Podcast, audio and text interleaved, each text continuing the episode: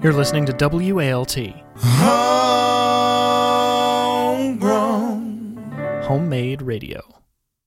Hello, Ghost Family. Welcome to Family Ghosts.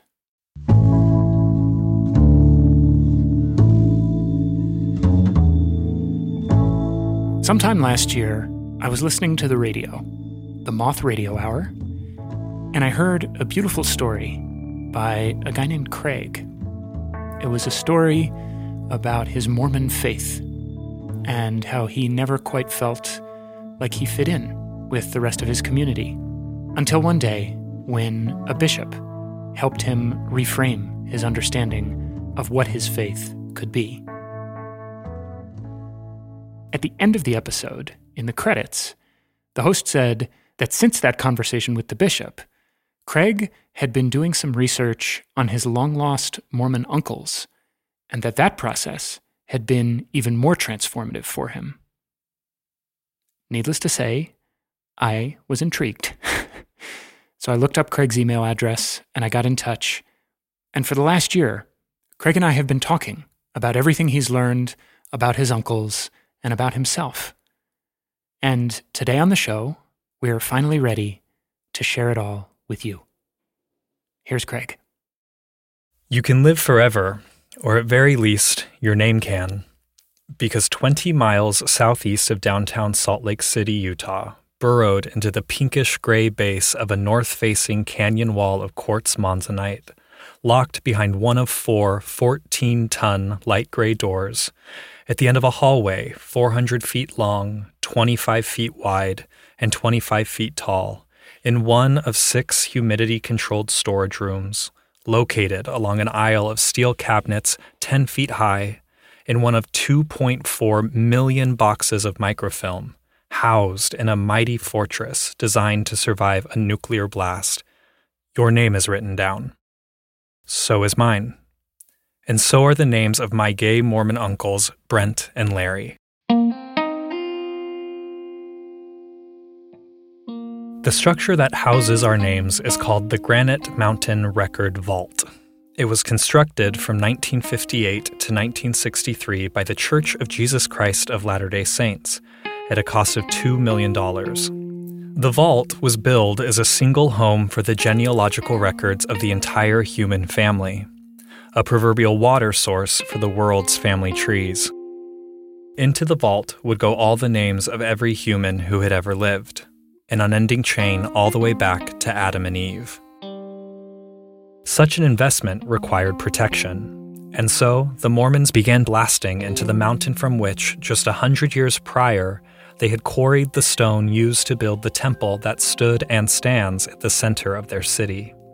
The sacred landscape of the Wasatch Front, yet again, bent to the will of a group who arrived as religious refugees in 1847. These pioneers, my ancestors, claimed the Wasatch Front as their own Zion, and in doing so, massacred and displaced Ute and Shoshone tribes from the land. Or, as I sang as a child in the pews of my Mormon congregation while growing up in Columbus, Ohio, they found a place which God for us prepared, far away in the West. Homelands, it seems, rarely arrive without previous tenants.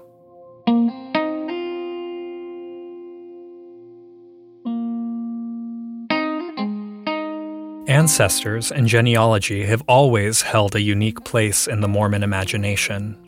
Many Mormons, like my family, were converted by missionaries and moved to the United States, following not only the call of American economic potential, but also to join a new Zion being built on the American continent.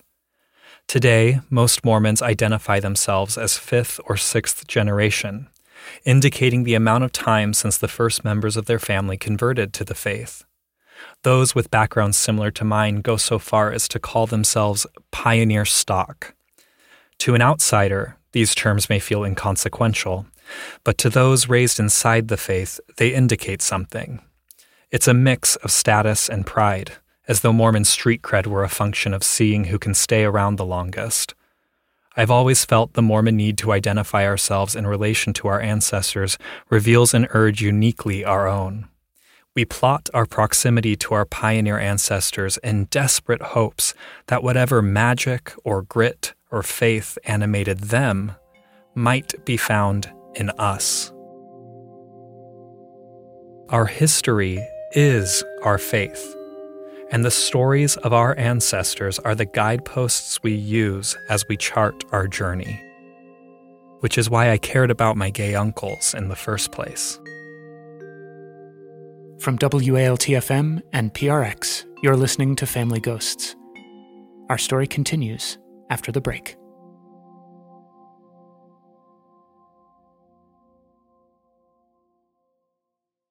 I don't remember how my parents reacted the day I announced that I would be singing Colors of the Wind from Disney's Pocahontas at an upcoming school assembly. I'm pretty sure they loved it. Mormons, as a general rule, are almost violently pro Disney. They love wholesome entertainment. They love a prince pursuing a princess, and they love a movie you can watch as a family. In retrospect, a part of me wishes my parents would have asked, Craig, are you sure about this? What will the other kids say? Something, anything that may have instilled a moment's pause in my kindergarten brain. But no, Colors of the Wind was my generation's Let It Go, and I was going to sing. The pictures show that I selected a long sleeved collared shirt in an aggressive pink and tucked it into my jeans. My bowl cut looks extra bully.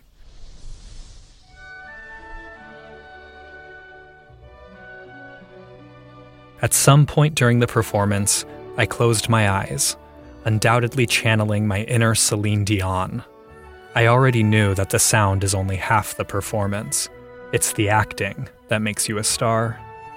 I like to imagine the other parents in the school gymnasium taking pause to consider the profound questions I posed in my prepubescent soprano. Have you ever asked the grinning bobcat why he grins? And how high does the sycamore grow? As I rejoined my kindergarten class, I was greeted by a chorus of congratulations and good job. I saw my musical future flash before my eyes, and it was good. On par with Celine Dion for sure. In my mind, I had just delivered a musical gift bordering on the sublime, and I was proud of myself until I got to the playground where a very large fifth grade student walked over to me and brusquely asked, are you Pocahontas boy? I nodded. His reply, Dude, you're such a girl. I froze. Up until that point, I hadn't even considered that singing Colors of the Wind wasn't cool to everyone. And to my horror, my kindergarten friends who had just congratulated me turned on me. Everyone I knew started to call me Pocahontas Boy.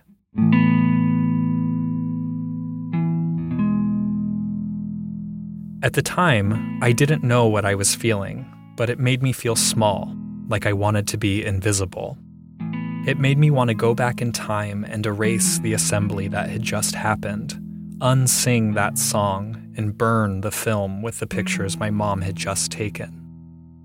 But even more specifically, it made me want to erase the part of myself that thought singing would be a good idea in the first place. It made me wish I didn't want what I wanted. The fifth grader had told me how I was breaking the rules.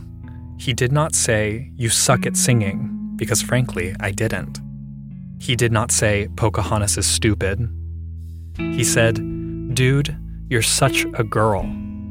The crime I had committed, apparently, was one against gender. My performance had somehow made me less of a man. And while my kindergarten mind could not yet have comprehended things like misogyny or homophobia, it did yearn for belonging. And something about singing that song had threatened my ability to belong with the boys. I didn't understand why or how, but it didn't matter. I was willing to do whatever it took to stop being called Pocahontas Boy. Most of the stories we hear about queer people are when they come out of the closet. But I think of this moment as my going into the closet. We aren't born in there, after all. Only by being declared deficient in some way do we discover the need for a closet to hide in. I stopped singing entirely, even though I loved it. I was horrified that any encore performance would remind my classmates of that song I had sung, of what they had called me. I remember practicing how I spoke to remove an effeminate twang from my voice because I feared that it too might betray me and someone would be reminded that I was such a girl. I never wore pink again. Instead, I copied whatever my brothers wore, which usually meant baggy cargo shorts and t shirts from sports camps I hadn't actually attended. I had never heard anyone accuse them of being girls. Most gay kids graduate the closet with PhDs in performative heterosexuality. It's how we survive. Only by mastering the system that oppresses us can we enjoy any moment of security, even if the price we pay is our authenticity. I hoped that if I kept up the act long enough, it would just magically transform into what was true. I threw Pocahontas Boy into a closet in my mind and built a cement wall in front of the door, and I hoped never to deal with him ever again. It would be a lie to say that I knew my uncles well while I was growing up. Part of our distance was simple geography. I grew up in Ohio, while they lived in and around Utah. But the sad truth is that I didn't really want to know them when I was younger. Most of what I know about them now, I've learned as an adult. I had more interactions with Larry, my mother's younger brother, and like many a gay man, his mother's favorite. I remember him deep frying wontons while wearing a white polo shirt, gossiping with my grandma in the kitchen. I remember sitting in a steakhouse hearing him describe the movie Moulin Rouge to my cousins. I went home and secretly downloaded the album on LimeWire, hating myself for how much I loved the album's cover of DeBarge's Rhythm of the Night. I remember his voice, how silky and soft it was. I remember getting into his car and being scandalized by the latent smell of his cigarettes. I knew he was not like the rest of my Mormon family, but what he actually was was a mystery. Even as a child, I could tell that the version of him that showed up to our family events was less than 50% of who he really was. I do not know if he thought he'd be rejected or if he felt the need to protect our tender Mormon sensibilities from his queer reality. I imagine it was a little of both, an odd protective impulse in reverse that I sometimes feel around my own family now. But I knew there was more to him and I didn't think I was supposed to want to know about it. My memories of Uncle Brent are sparser. He was born in Blackfoot, Idaho in 1943, the youngest of 11 children, and also his mother's undeniable favorite. I call him Uncle Brent, but he was actually my great Uncle Brent, the youngest brother of my grandmother. The first time I met Brent, I was nine or 10. My parents would often ship us from Ohio for an extended summer stay with our grandparents in Salt Lake City. I remember Uncle Brent entering my grandmother's house through the back door. I had never seen him before and thought he might be breaking in. But in reality, he had simply walked around the property to inspect my grandma's garden. Before even saying hello to my grandma, Brent declared, Your roses are looking thirsty. This is what I remember most about Uncle Brent. Rarely was there an interaction without some sort of critique, veiled or overt. He had a way of viewing the world in which those around him were always doing something wrong, somehow failing to meet his lofty expectations. He was the perpetual victim of our shortcomings. According to family whisperings, Uncle Brent had decided at some point to live a celibate life as a fully active Mormon. This meant he would not have considered himself to be gay, but instead would have viewed his homosexuality as a trial of the flesh, a condition he would have to endure for this life only, something that would disappear when he died and arrived in heaven. Most likely, he would have referred to himself as same sex attracted, eschewing any connection to gay identity. I had pieced together that they were gay over time, following little hints I'd gathered by eavesdropping as other family members talked about them behind their backs, describing Uncle Brent as light in the loafers and a friend of Dorothy. A few years later, I heard my older brothers making fun of Larry by calling him a pansy.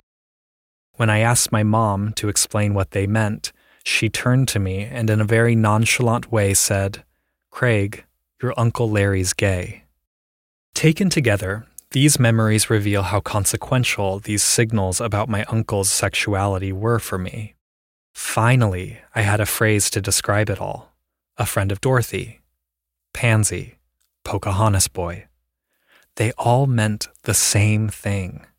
We were all being charged with the same crime. We all didn't belong in the same way. And they called it being gay.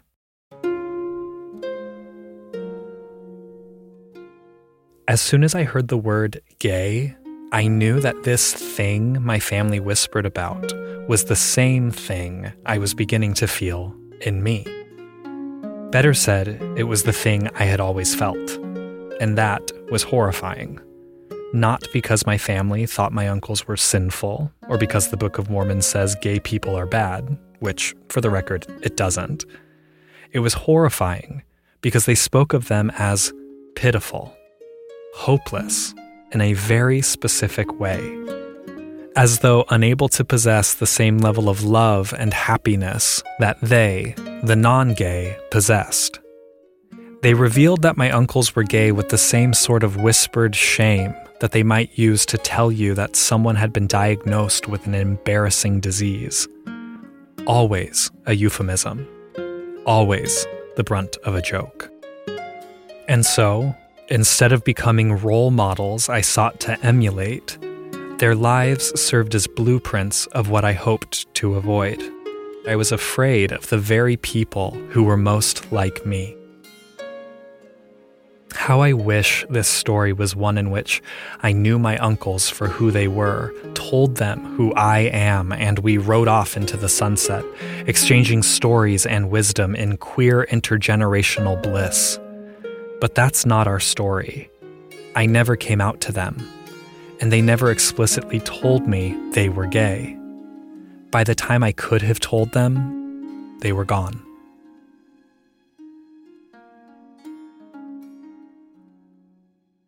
My grandma decided to euthanize the cats within minutes of learning her son was dead. Uncle Larry's tombstone was customized accordingly Lawrence Robert Nelson, on the front and buried with his loving cats Siskel and Ebert on the back. It takes a true movie fan to name his cats after critics instead of actors. Larry's funeral service would have led you to believe that he was a Mormon father of four. Ambiguous reference was made to the rest he was now enjoying, the plan this was all supposedly following. Is this how it will go for me? I wondered. Will I be put in a box, dressed up in white, and no one will pretend like I even was what I am?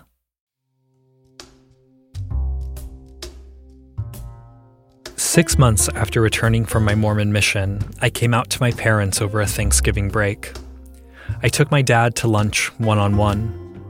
When I told him, he simply said, I am so sorry that you have carried this on your own for so long. He told my mom later that day, en route to a family viewing of, ironically, Harry Potter and the Chamber of Secrets. When she got out of the car, I knew she knew. I could feel the news reverberating off of her body. After the movie, we went to a family dinner. She hadn't said anything, no eye contact. But the next morning, as she cooked Thanksgiving dinner, she gave me a huge hug and said, Nothing like that would ever make me love you any less. they passed the test with flying colors. And while our relationship has been one that has required continued work, continued practice to understand one another, we've managed to stay connected. But even that pristine experience of coming out doesn't protect me from seeing reflections of myself in Larry's story. And as I got older and my life grew more complicated, I yearned for the wisdom I might have gained from talking to him about his experiences. But instead, we speak to each other through two tin cans connected by string, transmitting an unspoken secret held across generations. We whisper what we know, those things the aunts and uncles and nieces and nephews gathered for the funeral service couldn't really understand. Larry's funeral made me think of the vault, the vault of Larry's closet, the secret of his life, the vault he was lowered into and covered with dirt. I like to think of the vault as a symbol of something all Mormons are familiar with. There are secrets we carry in our bones. For every Mormon temple that sits on a street corner, illuminated at night, there are dark tunnels that have been blasted into our souls with secrets locked behind 14 ton doors, buried down hallways lacquered in pleasantly colored pastels. Belonging always comes with a cost.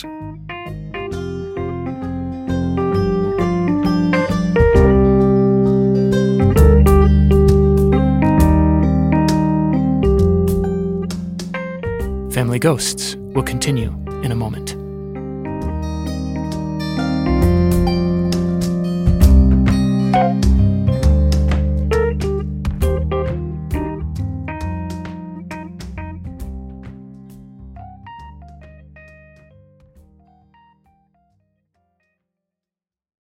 The first time I kissed a boy, I was 22 years old and a sophomore at Brigham Young University. I was sitting in the passenger seat of his red Mustang when he leaned in and kissed me, and I embarrassingly and audibly said, Oh, that's how it's supposed to feel. I felt like fireworks had exploded behind my eyeballs. After years of actively training myself to not want what I wanted, whether by looking away whenever I made eye contact with a boy I thought was cute, or snapping myself with a rubber band I kept on my wrist when I thought of other boys. I let myself have what I wanted. Love songs finally made sense. Poems came alive. I finally understood what all the fuss was about. I finally felt fully human. Religions, like closets, are rarely left in a single moment. It's a slow dismantling, brick by brick. Day after day, you carry two versions of yourself in a single body, hosting a battle that only you are aware of. And one of the more unexpected battlefields was my underwear. Devout Mormons wear a sacred underwear they call garments. The garment is meant to represent the animal skins that God gave to Adam and Eve when he kicked them out of the Garden of Eden. In a symbolic sense, they represent the protection humans can enjoy as they follow God's commandments. Mormons wear them to remind them of sacred promises they have made to God about how they will live their lives. The garment is worn every day underneath the clothing and is only removed in order to bathe, swim, or exercise. It's made of a long white fabric, and on men, it looks like a white undershirt tucked into really long boxer shorts. Symbols are stitched into the garment that make it sacred, which means you can't just throw them away. But, as my mom taught me when I was young, when a garment is worn out, the symbols are cut out and burned out of reverence.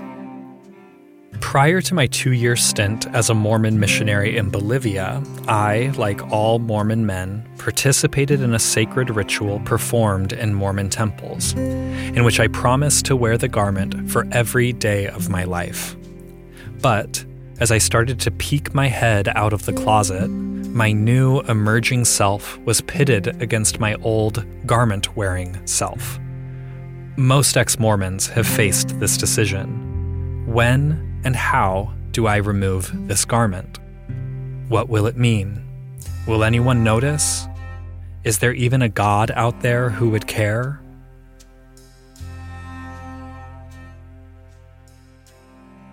On another night in that same red Mustang, my boyfriend touched my knee only to discover the hem of my Mormon garment underneath my clothing. At the time, I was living in both worlds, changing out of my garment whenever he would come to pick me up for dates. When I came home, I would go to the bathroom and immediately put the garment back on so my roommates wouldn't notice. My plan had worked flawlessly until on this specific evening when I hadn't had time to go home and take the garment off prior to our date. I remember him looking at it, the same sort of garment he had once worn himself, and he said, Craig, I can't tell you what to do, but when I see you wearing that, it makes me scared that you will go back to them. The them he referred to was Mormonism. He was calling me out on my in betweenness, not in a judgmental way, but with genuine concern. After the date, I remember going into my room and taking off all of my outer clothing until I was standing there wearing just the white garment. I looked at myself in the mirror and I had this moment of reckoning. Who are you? What are you? And what are you doing? And as I did this, I looked around my room and suddenly noticed just how much stuff, Mormon stuff, I had. It takes so much stuff to be in a religion scriptures, gospel commentary books, study guides from my Book of Mormon 101 class, artwork, souvenirs from my mission, journals, magazines produced by the church, posters, and pamphlets. I owned a closet full of ties, shoes, dress pants, belts, suit coats. I had a small briefcase that contained the sacred clothing I'd wear inside the Mormon temple. And of course, I had an entire drawer full of garments. With my boyfriend's words in mind, the objects suddenly felt foreign like relics of some past life I had lived or unwanted mementos of a horribly failed relationship. And while I had always viewed myself as a Mormon who was gay, I suddenly felt my identities switch. I was now a gay man who happened to be raised Mormon. Feeling foreign in my own space led to a spiritual spring cleaning and I began to fill a Rubbermaid container with all of these Mormon items. Every time I encountered some item that radiated Mormonness, I put it in the Rubbermaid. And in a beautiful inversion of my own coming out, I put the Mormon Rubbermaid in the closet and tried my best to forget about it.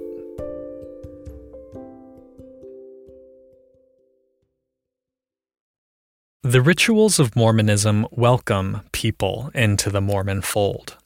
Baby blessings, held a few days or a week after you are born, announce your name to the congregation. At age 8, you are baptized and made a formal member of the church. If you are male, you are ordained to the priesthood at age 12. At age 18, you can become a missionary. At each step of your journey into adulthood, there is a ritual that marks that maturation.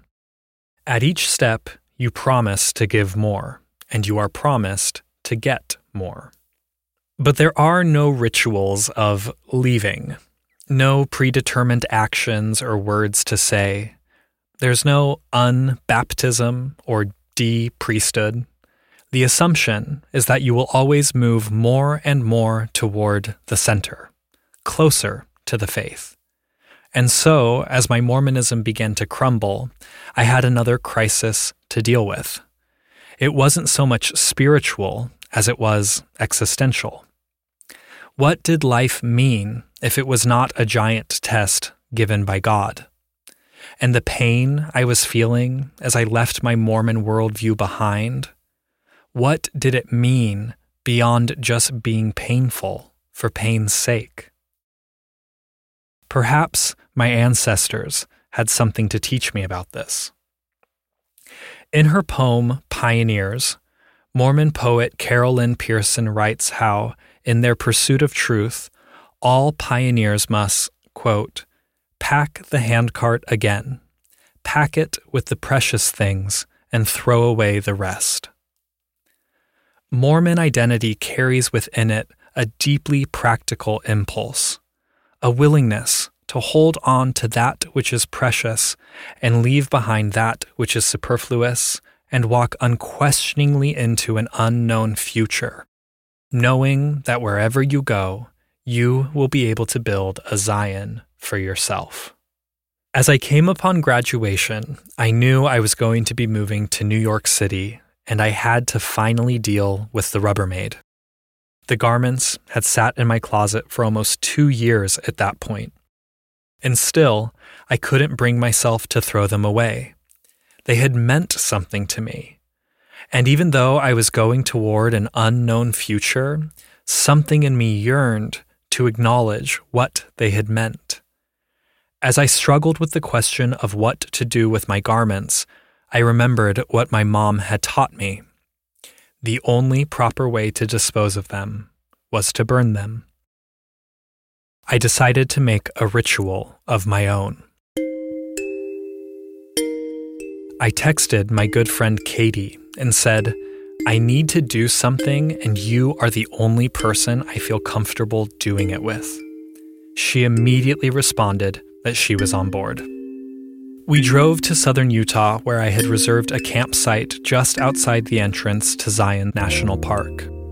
I spent the drive telling Katie just how hurt and sad and mad I was about Mormonism. I told her how I was so furious that this religion my ancestors had built had been commandeered in this weird way to the point that I no longer felt at home inside a community that my very blood gave me access to. I told her how I hurt, bearing the brunt of the pain of displacement from my own identity. The pain at knowing that I had to leave but not knowing who I was without the thing I was leaving, and my fear that all I would become was just some angry ex Mormon person. I told her that what hurt the most was feeling foolish for feeling this hurt by it all.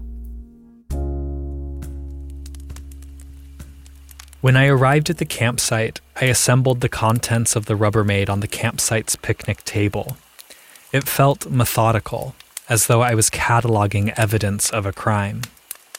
I began my self made ritual, the first ritual I had ever performed out of my own necessity, not fulfilling someone else's commandment.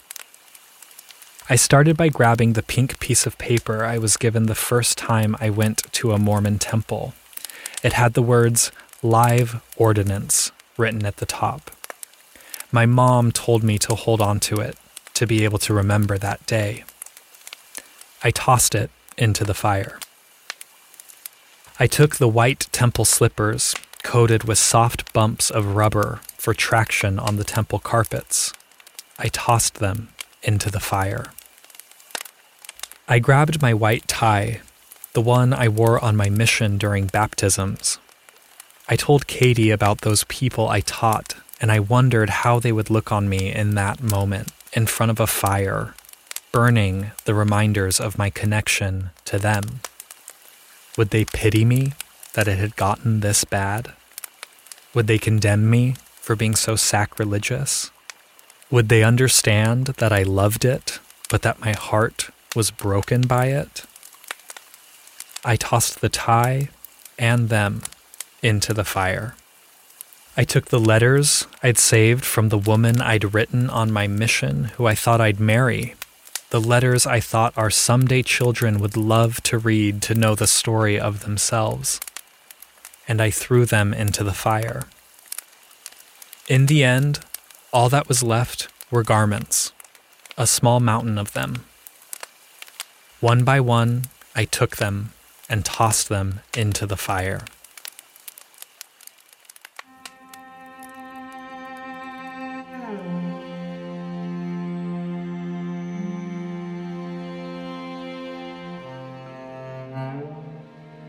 At times, the burning felt joyful, invigorating, empowering, like a big fuck you to Mormonism. At other points, it felt like the deepest loss and sadness I had ever experienced.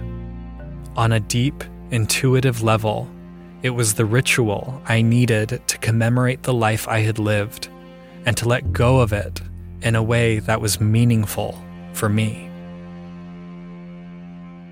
To leave something hurts.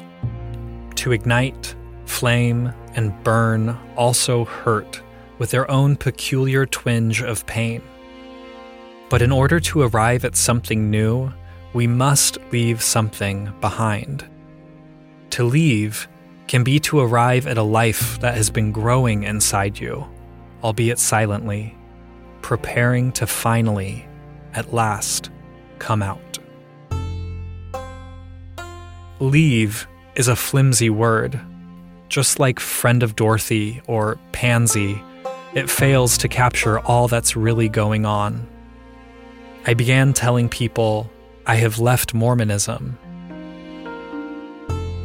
But had I? As I burned my garments the way my mother taught me, was I honoring or desecrating? Sitting in front of a fire, burning my Mormon way of life, was I heretic or disciple? I didn't have the answer, but in my own way, I had done what my ancestors did. I packed a wagon with the precious things, and I threw away the rest.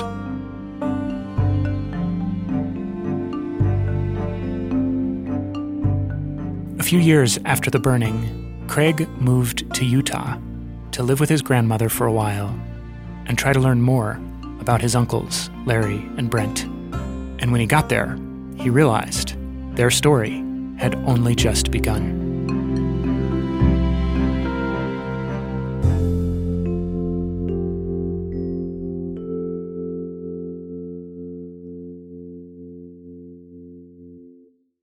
That's coming up in part two of Craig's story, next time on Family Ghosts.